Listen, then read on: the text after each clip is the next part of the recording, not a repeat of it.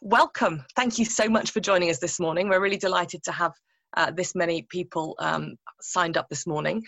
Um, we are going to this morning try and have a very informal discussion. Obviously, we've got an excellent panel to hear from, um, but to the extent that you have questions, um, comments, um, objections, um, we've had a few in advance, so thank you so much for sending those through, and, we, are picking those up in the discussion as we go. But if things pop up as we as we're discussing, please do use the Q and A function or the chat function to send those through to us, and we'll and we'll pick those up as the discussion progresses. Um, this morning we're talking about measuring partner contribution and I'm delighted that we've got an excellent panel uh, to help us uh, discuss this really important topic. Um, on my screen, on my right. Uh, we've got Claire Watkins, a partner at Buzzacott, a real professional practices expert. Um, David Shuttlebotham from Pep Up Consulting, a remuneration and reward um, guru. Uh, we've got Rob Millard from Cambridge Strategy, who's here to talk us all through the strategic side of things. Zulu Begum from Zulon Begum, apologies, Zulon, from CM Murray, a partner in their professional practices team. And finally, uh, Sarah Chilton from CM Murray as well, who's also a, an expert in par partnership matters and, and employment matters and a real expert on discrimination, as we'll hear very soon. So um, let's have a little think about partner contribution. The, the, context for today's discussion is very much to focus on the contribution side of a professional partnership partner. Um, everybody needs to contribute. That's an absolute given. Um, it's too much to try and discuss in this session as well um, how you reward contribution and whether you punish bad contribution evidently we will have to touch on those aspects as we go through this discussion. You can't have one without the other. But we are today trying to focus on the particular aspect of how you measure contribution and how you measure good contribution through this session and focus on that aspect of it. Um, which I'm delighted to say already deals with one of the questions that was submitted in advance about how contribution and reward should be linked. So um, we will touch on that. And um, 9.35, question one down. Well done, me. Brilliant. Uh, let's um, kick off then. Um, I'd like just to get everybody involved right from the very start and just have a really kind of quick um, little bit of input from, from each of our panelists. And I'd like to hear from, from each of you, please, on why we should measure partner contribution accurately. David, perhaps you could kick us off. Uh, thanks, Corinne. Yes, so it, at this most obvious level, I think um, the reason why you uh, should be measuring partner contribution is where any element of reward in your business or progression through different levels of profit sharing ladders, etc., um, is dependent on performance. So if you say um, your bonus pool allocation is performance related, then you should be measuring partner contribution that gives the entitlement to that um, uh, to that reward level. And that's as simple as it can get. So if you've got a performance related element you should be um, measuring partner contribution. Of course that varies from a t- can vary from a tiny amount 5% 2% bonus pool or right up to 100% so where it's linked you got to measure it. Thanks. Rob what, why are we measuring partner contribution so up to the, the, the 40,000 foot level, as it were, and, and, and the strategic implications. Uh, professional service firms are very different to other kinds of businesses. The link between manager or partner, in this case, behavior, uh, and the success and failure in, in executing this firm's strategy, achieving its objectives, is especially strong. So if we're going to measure progress towards achieving the words of the, the, firm's objectives, it's very difficult to do that without linking it very directly to what every partner is doing to pull his or her weight towards achieving those objectives too. Uh, it also makes it really important for the partnership to have a range of capabilities. Uh, so um, measures need to, at least the scores and the measures need to be bespoke to each partner uh, I, would like to think about it as having a, a group of Olympic athletes, all are really excellent world-class athletes, but with different strengths. Uh, but then measuring them all in terms of their ability to sprint makes no, makes no sense at all. Uh, you need to have the, the range of finders, minders, and grinders, and you, you need to be able to work out how to measure each of those Uh, so there's always a disconnect between the best practice and strategy and what can be practically achieved. But I think in this time of great change, especially, we really need to get better at it. Thank you. I, I, think after 105 days in lockdown, I'm getting further and further from Olympic athlete, but I'm touched that you might see us in that place. Uh, Claire, why are we measuring partner contribution accurately? Well, I, I, think firms, law firms are undergoing quite a lot of change at the moment, and, and part of that change has been going on for some while, particularly looking at how uh, firms have measured partner contribution in the past and, and harking back to uh, lockstep, which is still so prevalent in so many law firms, even if it's uh, you know nowadays moving towards a more modified lockstep. But there are there are implications with lockstep, and there are certain things that lockstep just cannot tolerate. And really, what it can't tolerate is is the extremes. It, it can't really tolerate uh, it is geared up for people to move at the same speed, but it doesn't deal with underperformers and it doesn't deal with exceptional stars, or not, at least not very easily. So it can be particularly disadvantageous to young, you know, high-flying partners. Um, and also just the, the theme of all these webinars that we've done since lockdown has been how things might change or you know behind the scenes theme is how things might change post covid and so with that mind in mind I think there are a lot of firms who are thinking about moving, um, bringing in lateral hires. And if you've got a very prevalent lockstep function, then I think knowing where a lateral hire fits into the lockstep step is very different. And so moving to something that has more fairness and more accuracy and is more performance based seems, uh, you know, sensible. Thanks, Claire. Um, we've we've heard it Sarah, you, your ears will have pricked up. Your discrimination bills would have been going off there. Claire said, "Young, uh, what, what, why are you uh, measuring partner contribution accurately?" So I think uh, just to focus on the sort of risks and why you should do it is really to avoid getting into difficulty in other aspects. So one of the main things that I see in partner discrimination claims are partners who are being exited or moved down the lockstep or being in some way otherwise penalised from a remuneration perspective. Um, and one of their first responses will be, this is complete news to me. Um, I don't believe that this is the real reason. I actually think I'm a brilliant performer.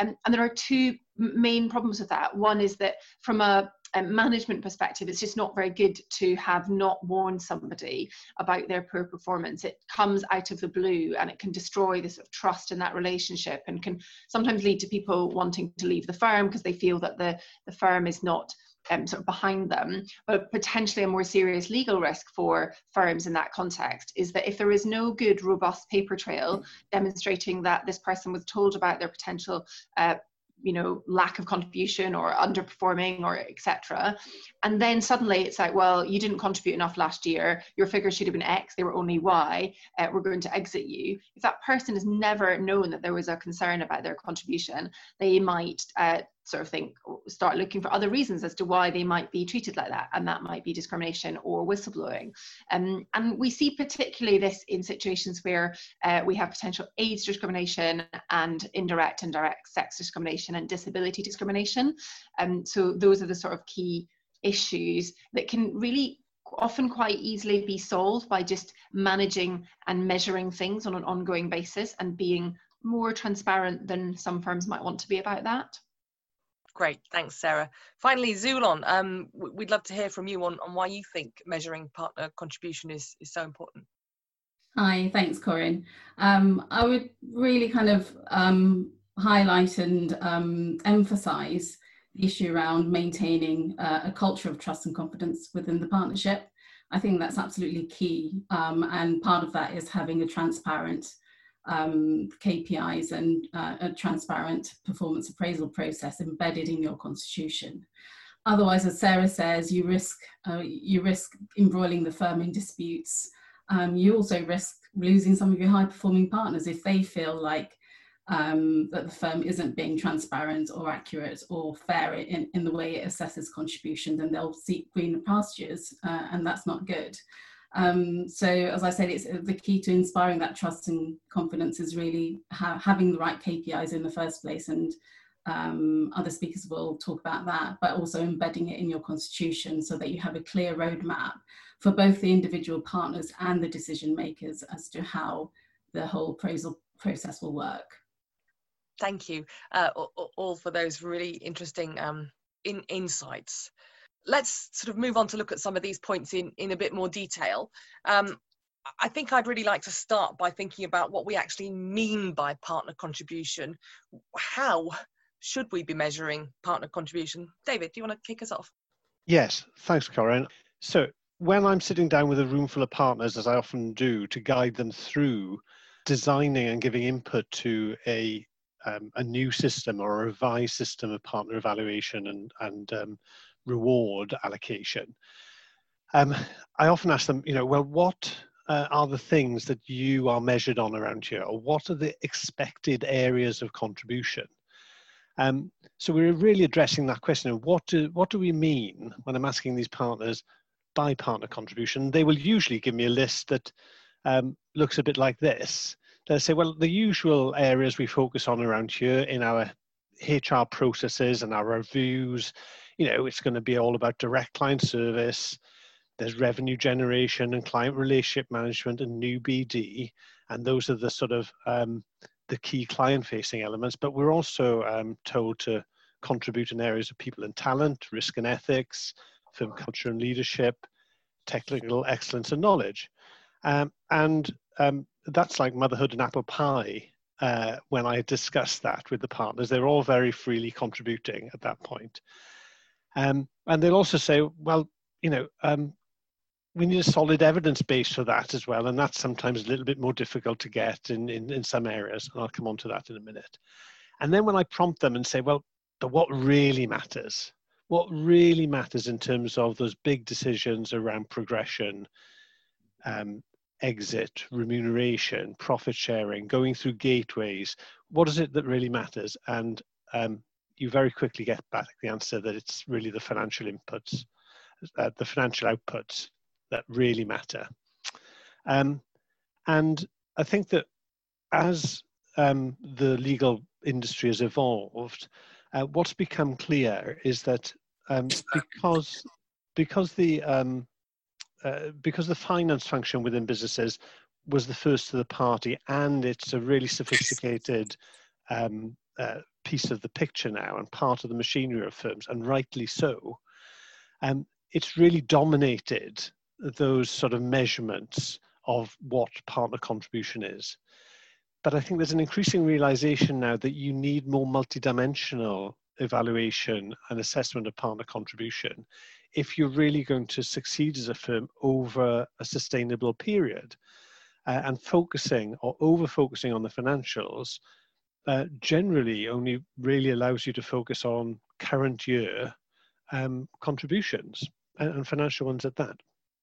So I think what firms are, are realizing is that um, they need to start looking at the the measurement of the areas that are that, that uh, I think one of our, our, our audience today said you know we struggle in measuring non-financial contributions um, and and that is a, common issue that I come up against so in a, in a tiny bit more detail there um, when you look at the financial contributions uh, and financial KPIs, you're often really looking at what's happening in direct client service. So, what are you supplying to the client? How many hours have you done? What's the chargeable rate, etc.? What's the recovery? Um, you're also looking at the financials around client partner billings as a proxy for how well clients are managed, etc. Um, and really, these areas, the practice management system and the information that's held within it is critical, and it provides you with good information. For direct client service, it's really very uh, comprehensive and gives you a credible picture, I think, of what a partner is doing. There's not much of a gap between that and, and the reality, which is fine. Um, you do, I'd always say, you have to sort of um, triangulate the, the between the, the data pieces uh, and never look for a single um, a, a single metric that's going to give you the answer. But in direct line service, I think it's fairly straightforward. For revenue generation, CRM and BD, however, those pieces of data start to form more of a fractured picture. It doesn't tell you the whole story, and you've got to be wary about them. So we all know that some client partners are down in your practice management system as holding the client relationship, but in fact, it's now shared among five or six other partners, and it doesn't give you the true picture. So whilst the financial KPIs are really important, you've also got to take them with a pinch of salt depending on what they influence. But the bit, the really big bit that you're missing out on here um, is fo- the focus on um, investment in future productive capacity. Because when that question comes through and says, well, we have trouble uh, measuring non financial contributions, all these contributions I'm going to talk about do have financial impact. It's just not in the current year. So if you're looking at people and talent, risk and ethics, firm culture and leadership, technical excellence and knowledge, they are going to have an impact, huge impact on your future of your business. And I think they need a bit of a rebrand these areas. You know, they're sometimes called the, you know, the soft areas, the other areas, you know, or the, we, we, we evaluate other areas too. So well, okay. Uh, and non-financial is, is, a, is often referred to. I prefer to um, refer to them as your capital investment in the business because you are investing in the same way as a, as a, a business manufacturing widgets would invest in plant and machinery for future productive capacity and developing that. That is exactly what you're doing when you're looking at contributions in these areas. So, um, if you need to look at these in more detail, how are you going to do it? And people say, well, we have trouble because we don't have the data. Well, I say to them, you do have the data, you just haven't looked for it yet. And also, the good news is that when you do look for it, it's readily available. But what you've got to bear in mind, it doesn't have that magic, mesmerizing symbol in front of it, which is the pound sign or the dollar sign, whatever your denomination is. You know, that somehow turns a figure that is a proxy into something that is absolutely the truth. Now, you know, I'm sure Claire uh, would, would, agree that uh, that you know there are figures and there are figures, but you've really got to be happy when you're dealing with these areas uh, of people and talent, risk and ethics, etc., that you can mine data. Um, and I'll I'll just finish off here by giving you an example because it's all very well and good me me saying this and then you know not uh, giving you an example. But if you look at um, let's say risk and ethics, and you think, oh my goodness, how are we going to measure this? Well, all firms you know will have will have a COLP. Uh, so the COLP will have at their fingertips lots of different data points. You know, how many up-to-date client engagement uh, letters and terms do you have in place for each partner? How comprehensive each partners know your client data?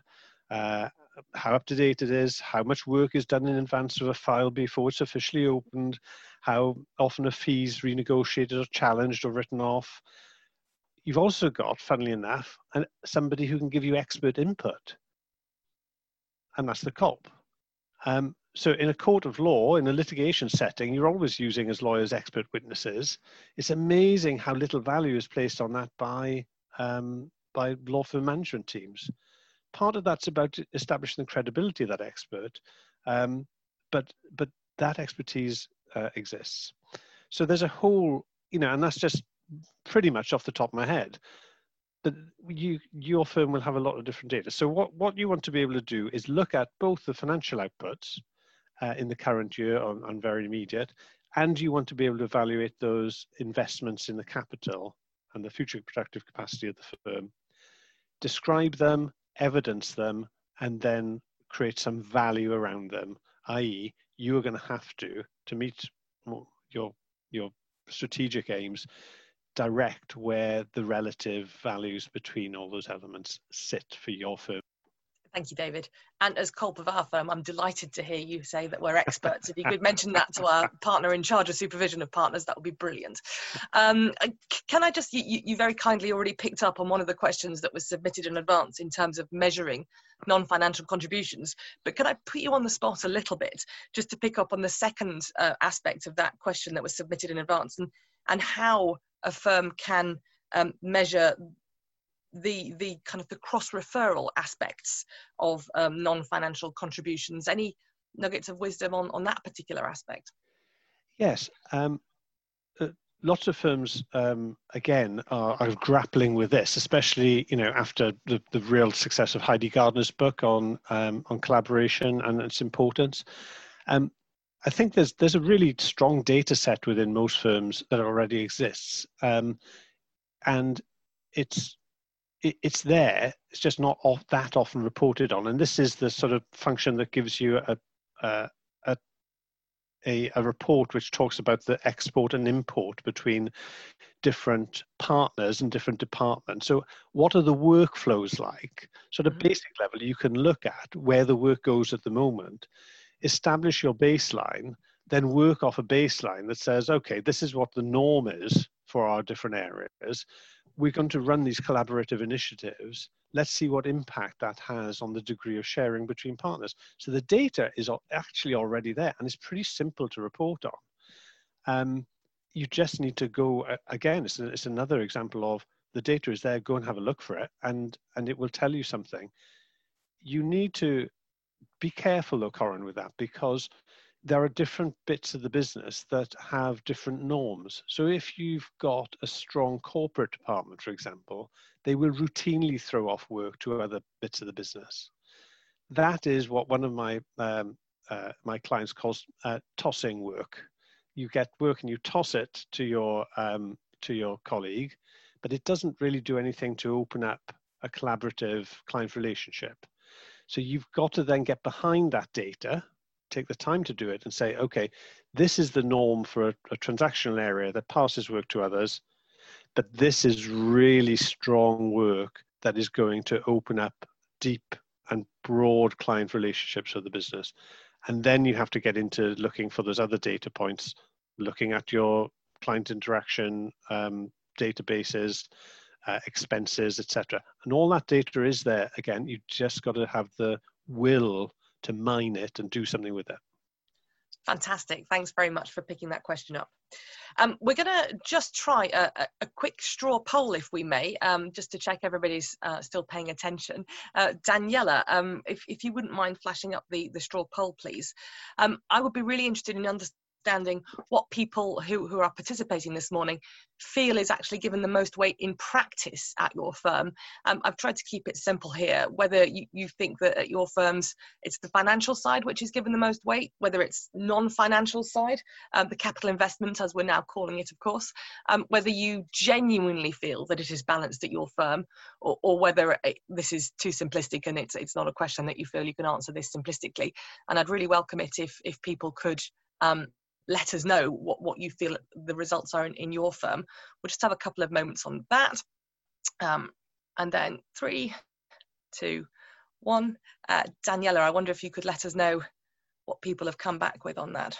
So what we'll do is we'll just have a little think about our um, next topic. Um, is that um, I'm going to ask Rob to talk to us about why we're measuring partner contribution and how we align this with strategy and success and how we get partners to focus on strategic goals. I wonder, Daniela, if you're able to let us know, albeit that we may not have, have everybody's input. Let's see on that poll. Fantastic.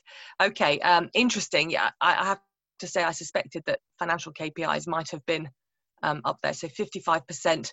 Gosh, only 4% of the, the non-financial KPIs genuinely balanced and um, it's complicated 20 percent brilliant well that that's brilliant. Let's um let's pause there and, and, and go over to Rob if we may, just to think about the strategic side of, of the importance of measuring partner contribution. Thanks, Corinne. Okay, so if we're talking about strategy, we, we can't avoid talking about it within the context where we're living today, uh, which is COVID, of course, but more so the uh, the underlying tensions that the, the, the crisis has surfaced uh, we, we seem to be living in the state of uh, this period, this era this, of deeply transformational geographic, uh, geo-economic and social uh, political shift. It's, it's on a scale of the high inflation era of the 1970s or immediately after the Second World War, even the, first, the Second Industrial Revolution at the time of the 19th uh, to 20th century.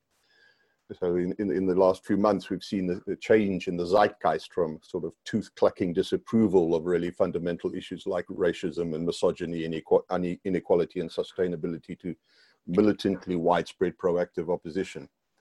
And, and we, we just read in the, in the Financial Times this morning that the 20th largest economies have spent $5 trillion in the last couple of months uh, and the that's seven percent of their gross national income, and the and the and the spending is nowhere near over yet. So, I think it's naive to think that uh, we're going to just move back to something like it was before um, afterwards, and that strategy is going to be the same because we have to view all that against the disruptive effect of digital fourth industrial revolution and what clients what clients are likely to need from us uh, from their professional advisors over the next five years is uh, it, it's so much more complex than just the same as last year uh, but cheaper better faster. It, it, suggests that it's going to be radically different.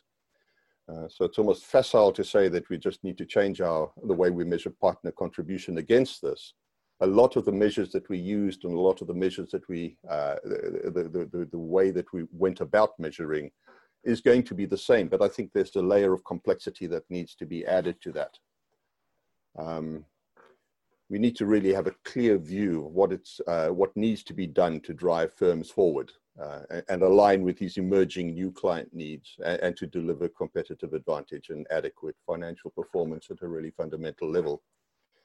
So back to what is still going to stay the same. I mean, firms still need to have strategies. Uh, yes, it needs to be balanced with agility and resilience, but it's so important to have a clear sense of direction and what the firm stands for and firm-wide objectives that then cascade down to whatever business units the firm runs, usually some form of practice group, and then down to individual partners. This speaks to what I said earlier about each partner's measurements, uh, or at least scorecard, needing to be, to a degree, bespoke uh, but those metrics need to align closely between what you ex- the behavior that you expect from that individual partner and what the firm firm-wide strategic, strategic intent is. So that on the one hand, you've got that, but on the other hand, you've also got the need for the firm to be able to pivot and, and be agile and evolve and all that. So it, uh, there's specific behaviors that are required there too, like picking up changes in clients and the market and contributing to sense making and developing new ways of doing things.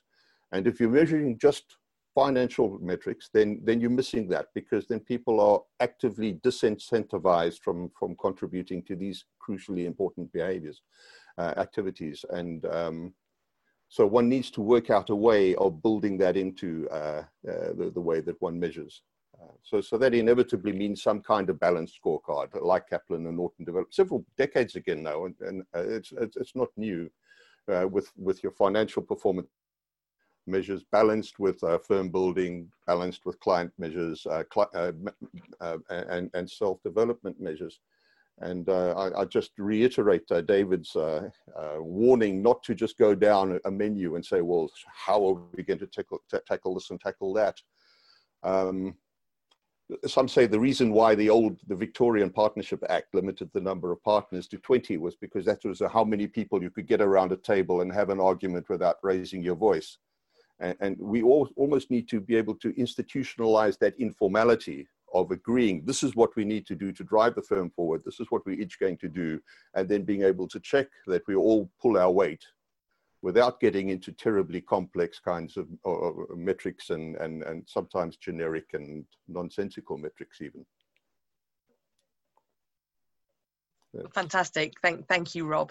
Um, and uh, we, we, we talked there about sort of the internal dynamic.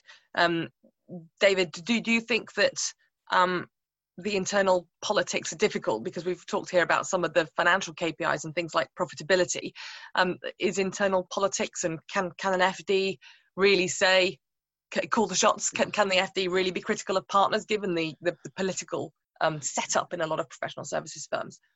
Yeah, I think this particularly plays out, Corinne, in relation to cost allocation. Um, Claire will probably say something about this later, but mm. um, in terms of cost allocation, um, getting to a, a, a, gross profit figure um, for delivery of you know client service etc and client relationships proves more problematic than you might think within professional services and in law firms because it is controversial as to uh, what costs go in there. Because once you've picked what costs go in which bucket then that really influences how you see a practice.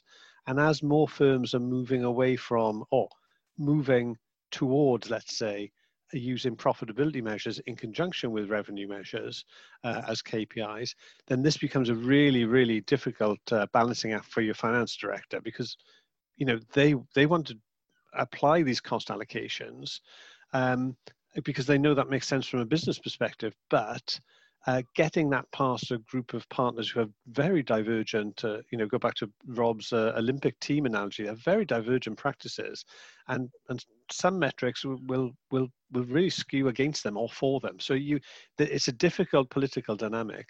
And the last thing I'd say on that is, uh, mentioned this earlier, it's also about elevating the importance of the input from other directors around the table, other professional experts know your marketing director your hr director your it director is going to become massively more important in terms of um, evaluating partner performance Thanks, David. I think there's no doubt in anyone's minds now, um, three months later, that the IT director has a really central role to law firms uh, and other professional services firms. Um, can we think about the the financial side, Claire, um, a little bit more? Because the the straw poll showed that 55% of people perceive financial KPIs to be um, driving uh, the measurement of partner contribution in professional firms. Um, perhaps you could just spend a few minutes talking to us about about those sorts of uh, KPIs and, and how we link the firm performance to individual performance and encourage the right behaviours through those financial KPIs. And, and in practice, how do we how do we measure this stuff? Yeah, so I think I'd start off by saying that no one size fits all. Um, and I, it's something that David has said earlier. And I think KPIs, to a very large extent, ought to be set by the partner who's going to be measured against them. Uh, or at least you know in conjunction with that partner so that it's you're not imposing on somebody KPIs that are simply not achievable or not appropriate. I think what we see generally, and I know our audience today is mixed up of uh, very large firms and some much smaller firms, is there is um, there is a, a, basic problem, which is that some practice management systems give so much detail that you can't see the wood for the trees, while others hardly give any at all. So trying to measure financial, the financial aspects of, of partner contribution can be very, very difficult. Um, at its most basic, I think if we concentrate on the ones where you're trying to measure profit rather than billing, because everybody seems to fall back on billing because that's quite easy to, to measure. Uh, but it doesn't give the true picture. And what you really want to do is look at how profitable the work is that those those individuals are doing. But measuring profit, as Rob and David have, have just said, is difficult because you don't know which bucket to put the overheads in. I think at its most basic, looking if you have a culture of honesty where you're putting time on the clock fairly, then you will get a picture of fair recovery rates. Now, I know that's not the same as profit, but it's a starting point there are some firms out there who, who dictate that you must recover, I don't know, 95% on all matters. Well, it's self defeating because it means people just aren't honest about the time that they put on the clock. So I think a very, very basic starting point is to have a culture of openness and honesty so that you can really put down on the clock the time that you're spending on, on uh, individual matters. That at micro level gives you a, a fairness and give you a picture. And it can translate to macro level where you're bringing in other factors such as shared resources and overheads. Sitting in on meetings with law firms where they talk about wanting to focus on uh, particular sectors, um, they, they know which sectors are profitable for them and they know that they're able to drill down beyond the fees into why those sectors are profitable. So i think the data is there and david was making that point earlier. I think the data is there. It's just it's not easy to find and you really have to drill down to to get it. Um, i think there are you know billing is the thing that everybody falls back on. Chargeable hours is the other thing that everybody falls back on and i, I have you know a fair amount of conversations with partners who are new to equity and they say to me you know i'm still expected to do 1200 hours or 1100 hours or whatever sometimes more. Uh, you know i don't think i can do that and I, and I think well really at that level that shouldn't be the focus. You know the focus is on how efficiently you can produce the work and actually are you delegating enough? So harking back to what david said a little bit earlier the kpis that I think all firms should be able to establish. Some of them will come out of your practice management systems, and some of them you'll have to actually, um, you know, build something yourself. Uh, there are probably five basic ones. There, there's billing, but but with billing, crucially, is payment.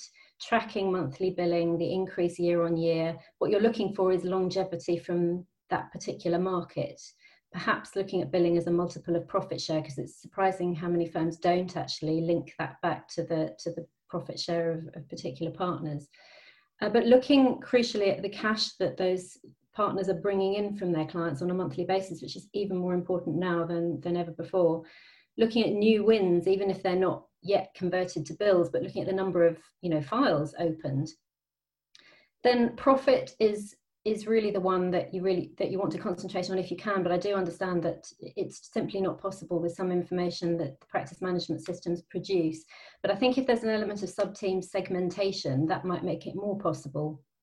If not then i think as i was saying before going back to recovery rates and having that culture of openness recording time fairly uh, translating that to a macro level and bringing in overheads if you can on a, on a reasonably consistent basis and then there are three other points which um, David has mentioned earlier that there are a lot of um, measurements that are not strictly, you wouldn't think of as strictly financial, but they do have a financial impact, but the financial impact may not come in for a, you know, a year or so.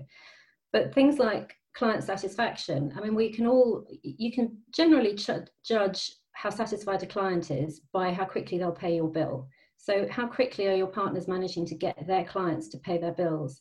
Is there a lot of recurring work coming through? Uh, you know, a CRM system helps enormously to track that, but if not, then you have to come up with some other way of tracking it, I'm afraid. But client surveys and even something as, as um, inconsequential, if that's the word, as uh, people attending your parties and things, not that we're having any at the moment, but you know, clients who actually turn up to things that you're doing, seminars that you're putting on, parties that you're doing, it all speaks highly of the partners who must have a very strong relationship with those firms for them to, you know, to turn up to them. And that leads in turn to referrals more work.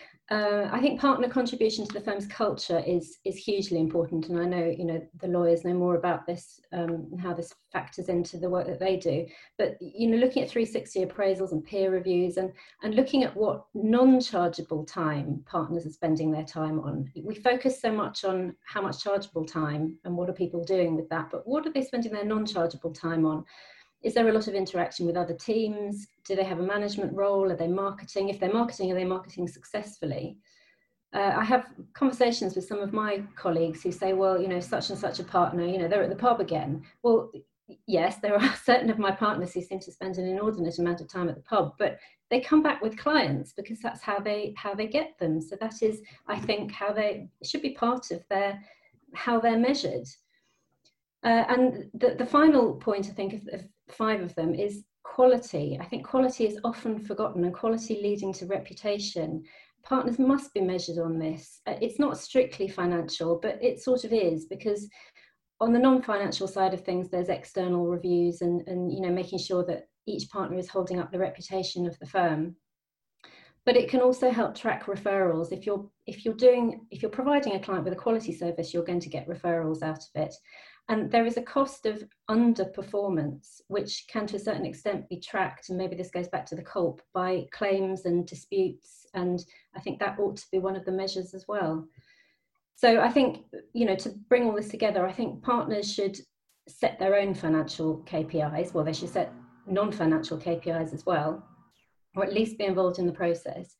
I think the decision making should be by committee and should be as transparent as possible. In bigger firms, it's less easy to be transparent because it's more, you know, it's run more like a corporate. But the more transparent you can be, the better it, the better it is. And um, you know, giving equal weight to what really matters to the firm from a values point of view. Um, it might not be strictly financial, but I think it's it's as important, and it will get away from that 55% that we've just seen, where it seems to be focused strictly on financial. Thank you, Claire. And um, thank you also for picking up on, on some of those points that was ra- were raised in advance uh, around um, the practice management systems and, and pursuing accuracy above all. Um, if, if those people that submitted the questions don't feel that Claire's comments covered their questions as, as fully as they wanted to, then please do feel free to use the chat function if to, to, to pick that up.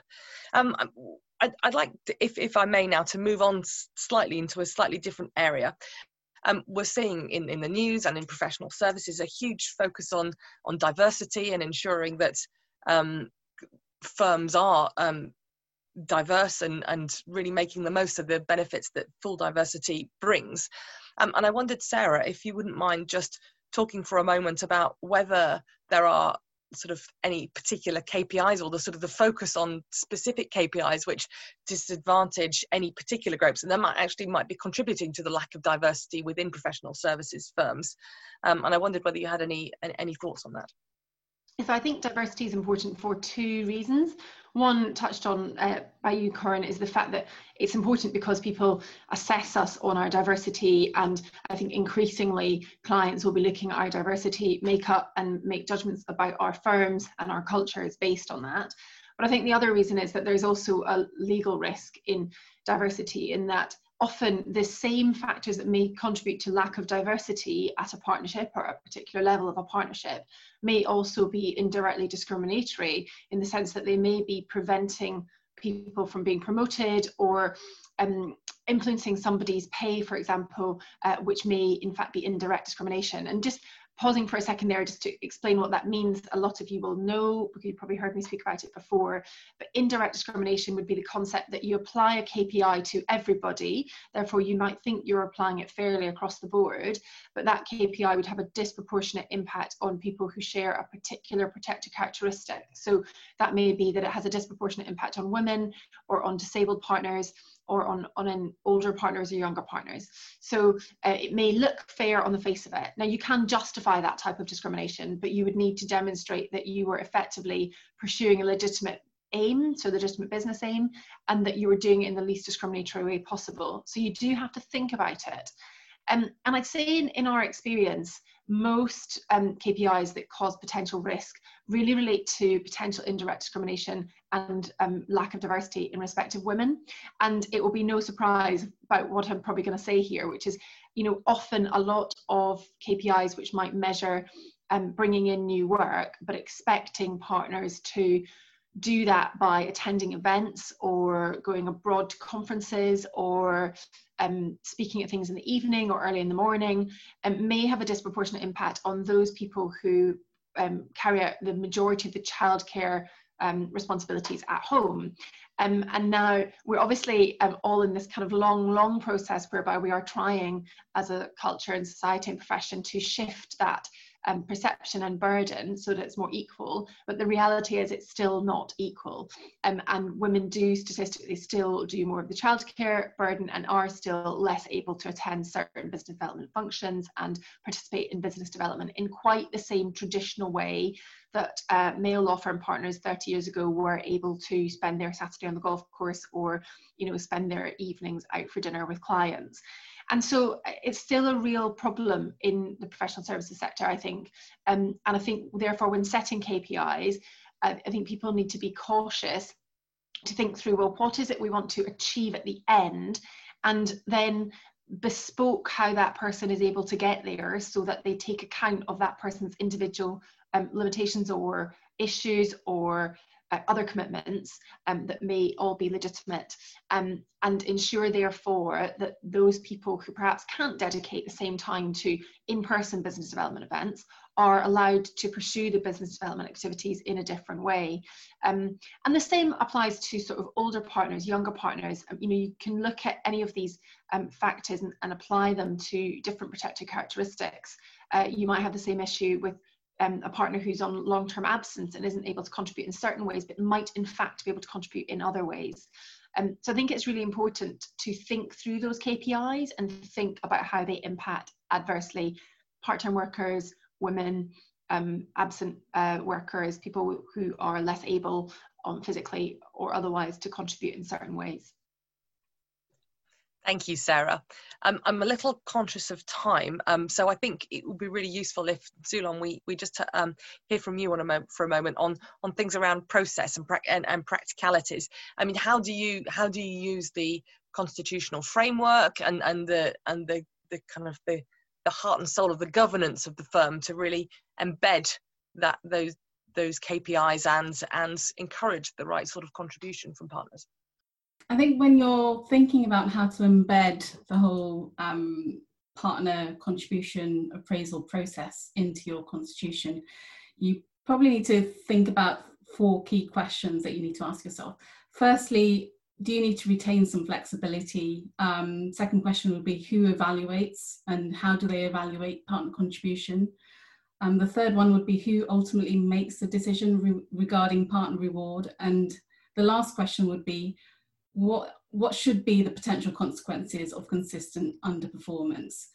Once you've asked yourself those questions and you figure out the answers, then you can kind of embed that in your in your constitution. So on the first point about flexibility, the answer to that, whether you need to retain flexibility, is more likely to be yes than no um, primarily because um, of the reasons that Rob mentioned earlier around KPIs, for example, being linked to the firm strategy, and the firm strategy is likely to evolve over time. Will need to be agile and pivot to market conditions. Um, the pandemic, the current pandemic being a case in point, there's lots of firms that are reassessing their strategies um, uh, from pre-pandemic times to what's going to happen afterwards. And obviously the KPIs will need to uh, align with that strategy. So it's key that, that you retain some flexibility in your constitution to, to change your partner KPIs and your process as and when needed. Um, the, the kind of good way I see that happening quite often is not hard, not by not hardwiring it um, completely in your LLP or partnership agreement. So whilst your partnership agreement might put in, might include signposts as to how the process will work and what um, things, who makes the decisions, etc., and what things they need to take into account, the actual, the nitty gritty of the, the KPIs and process are better kept in, in other documents like a partner handbook or a, or policy which can be amended without a partner vote. So um, quite often you see the management board um, or, or, a, or, a, governance board having the ability to do that. Um, in terms of who evaluates part, partner contribution, uh, again, this kind of links in with, with the size of your firm and also the overall governance structure of that firm. You often see it certainly in medium size and larger firms um, having in place a separate REMCOM.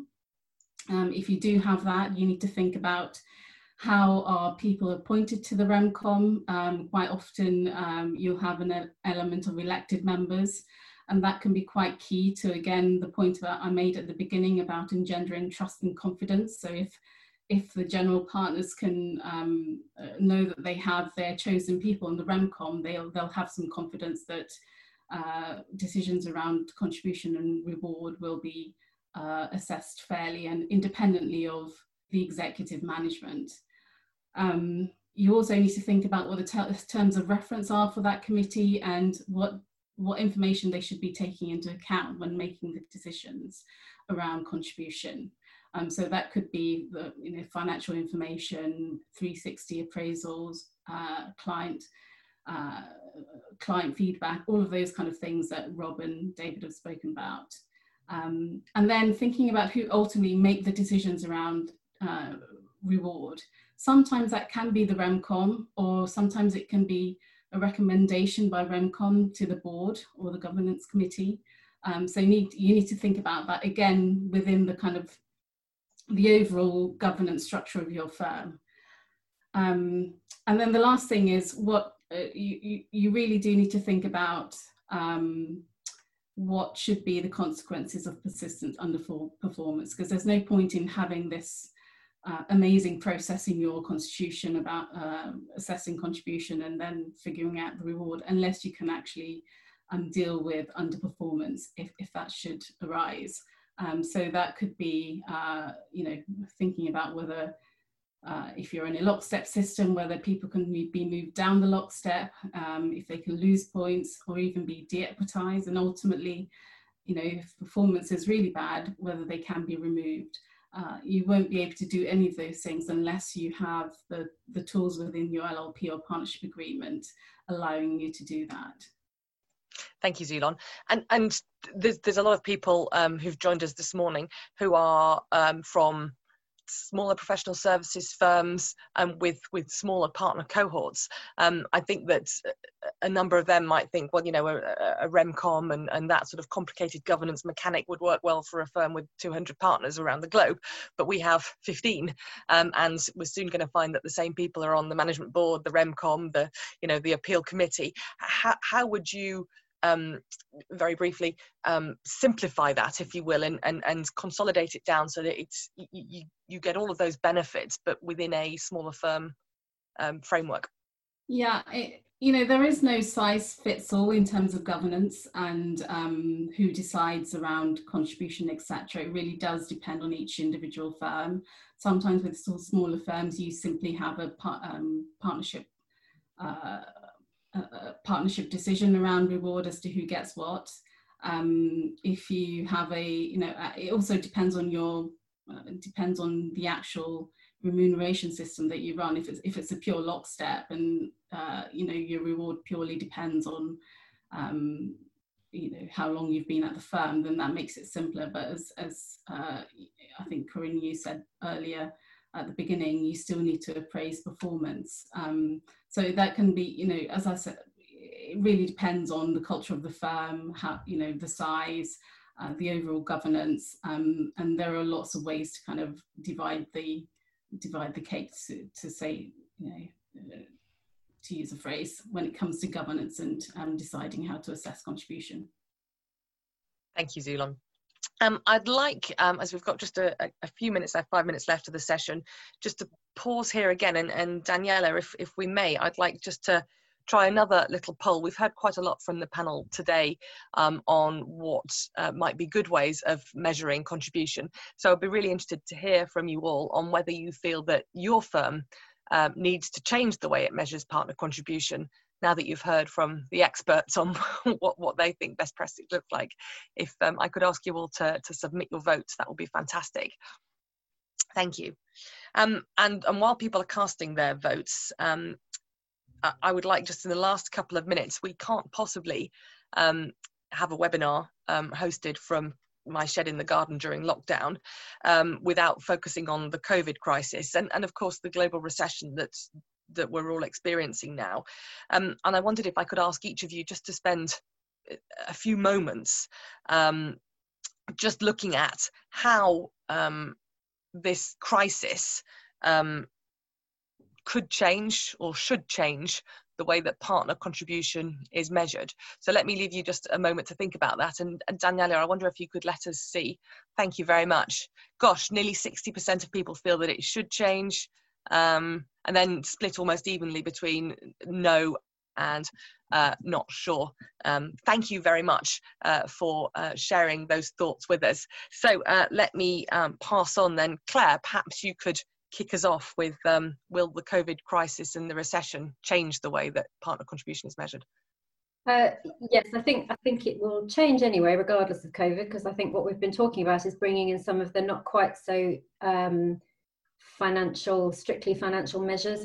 Um, but what I would say is co- what COVID really has done is um, made firms concentrate on cash. And I know it's something that I bring up every time, but I, I do think and I, I, hardly ever see this with firms when they're measuring partner contribution. I think looking at how quickly those partners' clients bring in the cash is going to be even more important. Rob? Uh, just two points very quickly. Uh, the first is uh, this year, I'm sure nobody noticed, but uh, Reginald Heber Smith, a century ago, invented the infamous timesheet. I, I haven't heard of any gala dinners being planned, uh, but I think the first thing that, that firms absolutely should do is stop measuring that billable hour and at least measure revenues instead, and better still, measure profit rather than revenues in, in as granular uh, at a, as granular level as possible. Uh, so that's the first thing. And the second thing is there's just too much with all the things that are going on uh, for uh, partner behavior to be centrally controlled and centrally managed. I've always been a great believer in, in, in personal business plans, partner business plans.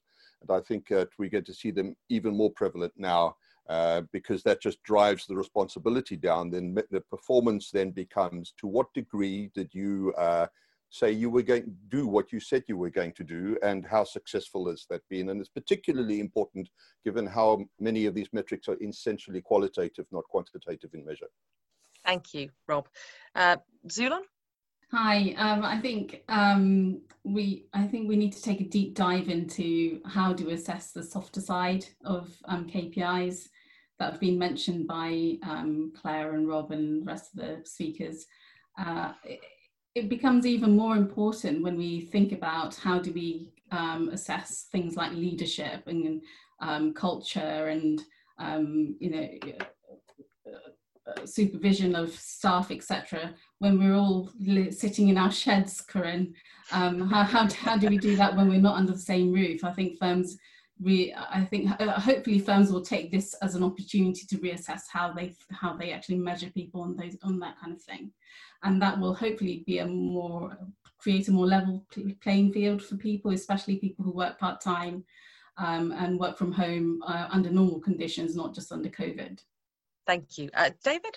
Yeah, very quickly. So integrate your financial KPIs with those areas of contribution. Do not treat them as something separate because they only arise, they are only outputs from the actions that your partners take. So look at those five, six, or seven areas of contribution and hypothecate the financial KPIs to them and hypothecate your other KPIs to them as well in those and we're not calling them Zulon, we're not calling them soft areas, we're not calling them non-chargeable anymore. Sorry to disagree, you know, pull you up on this panel members. It's investment in firm capital. So rebrand. Noted. T- t- telling off received. Thank you. Um, and and finally, uh, Sarah. I'm glad I got in there after David because he can't tell me off anymore for what I'm about to say. um, I think I would say um, be flexible. So, kind of picking up on one of Zulon's points, you know, have the structure to be flexible, but also be prepared to be flexible because we will have to measure contribution for the time that we're in right now. And how that looks will be very different to how it might have looked before, and also how it might look after. And it might look different after to how it even looked before. We might not go back to what we thought was normal. Um, and I think as well, in doing that, be kind of conscious of making assumptions about COVID and about working from home um, I think there's been a lot of assumptions that oh now now everything's leveled out because now people that always work from home are in the same position as everyone else. So you know they they are just as capable of performing. Well, they might have been working from home for different reasons, and there's still anecdotal data that tells us that women are looking after more children at home even when both people are at home. And so I don't think all those issues that people thought about before have just gone away because we're all at home. So I think there's a risk that firms will make assumptions that are not in fact correct but also they're going to have to then be flexible when we start going back to the office if for those of us who are um, to, to adapt again and so i think they need that flexibility both in their systems but also in their approach as we go through the next 12 to 18 months thank you great well we're at time um, we haven't had any um, additional questions on the chat function. So all that's left for me is to thank, first of all, everybody for dialing in this morning, but um, mainly to thank the, the panel for their fantastic insights and their, their really useful thoughts this morning. Um, thank you all. Goodbye.